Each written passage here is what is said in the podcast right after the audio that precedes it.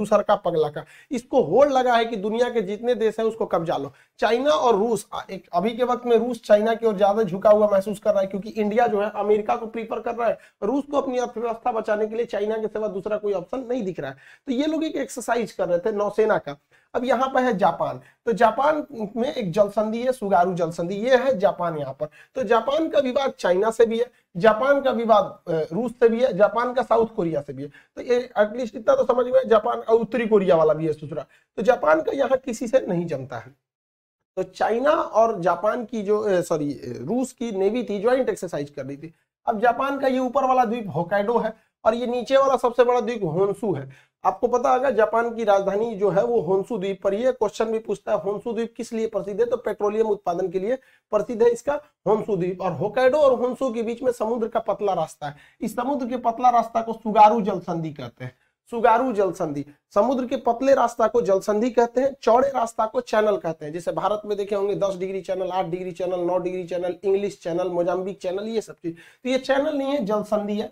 ये ये जल संधि कॉमर्शियल जहाजों के लिए जापान परमिशन देता है कि यहाँ से कोई भी शिप वगैरह मतलब व्यापार कर सकते हैं। लेकिन इन लोगों ने क्या किया? रूस और चाइना ने यहाँ पूरी नौसेना घुसा दिया इस जलसंधि से। और जहाँ पर यहाँ इस जलसंधि से पानी वाली जहाजें जाती थी, वहाँ जहाँ पूरे अपने सीप लेके घुस गए सब। अब पूरा माहौल वहाँ पे इंटेंस कर दिए थे सब। पूरी समुद्र को ये लोग उधर पूरा मार्च आउट किया लोग दो घंटे तक। जापान को डराने के लिए कि देखो कुछ नहीं कर सकते। हालाँकि जापान को कुछ होगा नहीं क्योंकि इसकी सेफ्टी की टोटल ज़िम्मेदारी जो रहती है, वो अमेरिका पे रहती है। लेकिन चाइना जो है, वो ताइवान को कह रहा है यू मतलब you have you must have to emerge उन्हें मिलना ही पड़ेगा चाइना को मतलब ताइवान को इसमें। अब ताइवान में क्या करते हैं? ये लोग आए दिन अपना एयरफोर्स लेके घुस जाते हैं दो तीन जहाजों को। लेकिन इस बार इन्होंने क्या किया? बावन जहाज़ को लेके घुस गए। वहाँ देश में अफरा तफरी हो गया। इन लोगों को अंतरराष्ट्रीय मदद मांगनी पड़ी, लेकिन कोई दुनिया इसकी सुनता नहीं है। लेकिन फिर भी ताइवान के लिए लोग आगे आ जाते हैं। रीजन क्या है कि ताइवान का मतलब सिलिकॉन सील्ड पूरी दुनिया में जितने भी इलेक्ट्रॉनिक्स आइटम बनते हैं, चाहे वो कैमरा है टीवी है मोबाइल है कंप्यूटर लैपटॉप जहाँ भी बैटरी से चलती है, जो भी मतलब ये इलेक्ट्रॉनिक डिवाइस है।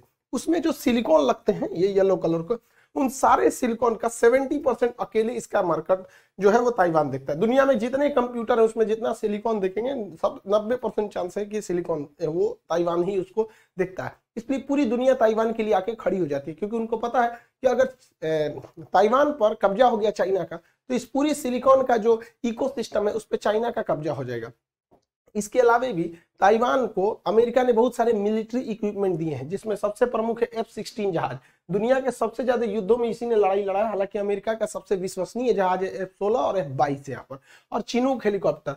अतः अगर चाइना का कब्जा होता है ताइवान के ऊपर तो ये सारे हथियार भी ऑटोमेटिक चाइना ले लेगा, जिस तरह से अफ़गानिस्तान में तालिबान ने ले लिया। है तो अमेरिका भी इन्हें बचाने के लिए चला आता है, लेकिन बहुत सारे देश है जिन्हें बचाने कोई नहीं आता है। जैसे वियतनाम हो गया, भूटान वगैरह हो गया, उन्हें बचाने कोई नहीं आता है। इसमें सबसे बुरा शिकार हो रहे हैं इसका वीगर अभी क्या हुआ